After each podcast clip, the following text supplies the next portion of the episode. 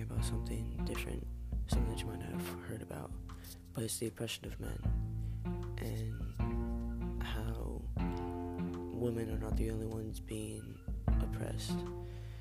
Because today we live in a society where men they cannot show their emotions, they can't cry over anything, because if they do, they just be called a crybaby and weak. But men should be able to express their emotions just how women should. And how if their best friend had just died, they can't say anything about it. Well, they can, but they can't cry about it. They can't mourn him. They just have to be stone faced and look the other way. Another thing I want to talk about is toxic relationships. Yes, men can be the, men can be the cause of some toxic relationships, and people believe that's always men, but that's not always true.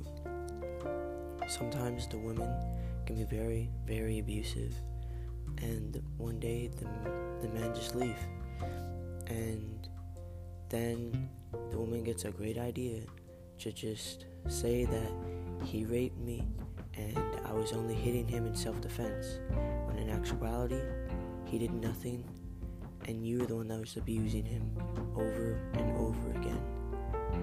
And he just left you because he couldn't take the abuse.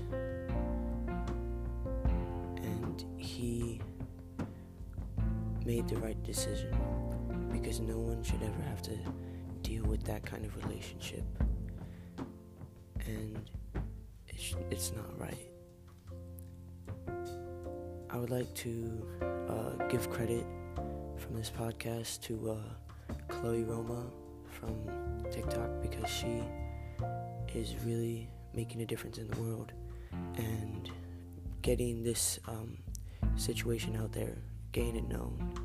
And she's helping men come out and express their problems.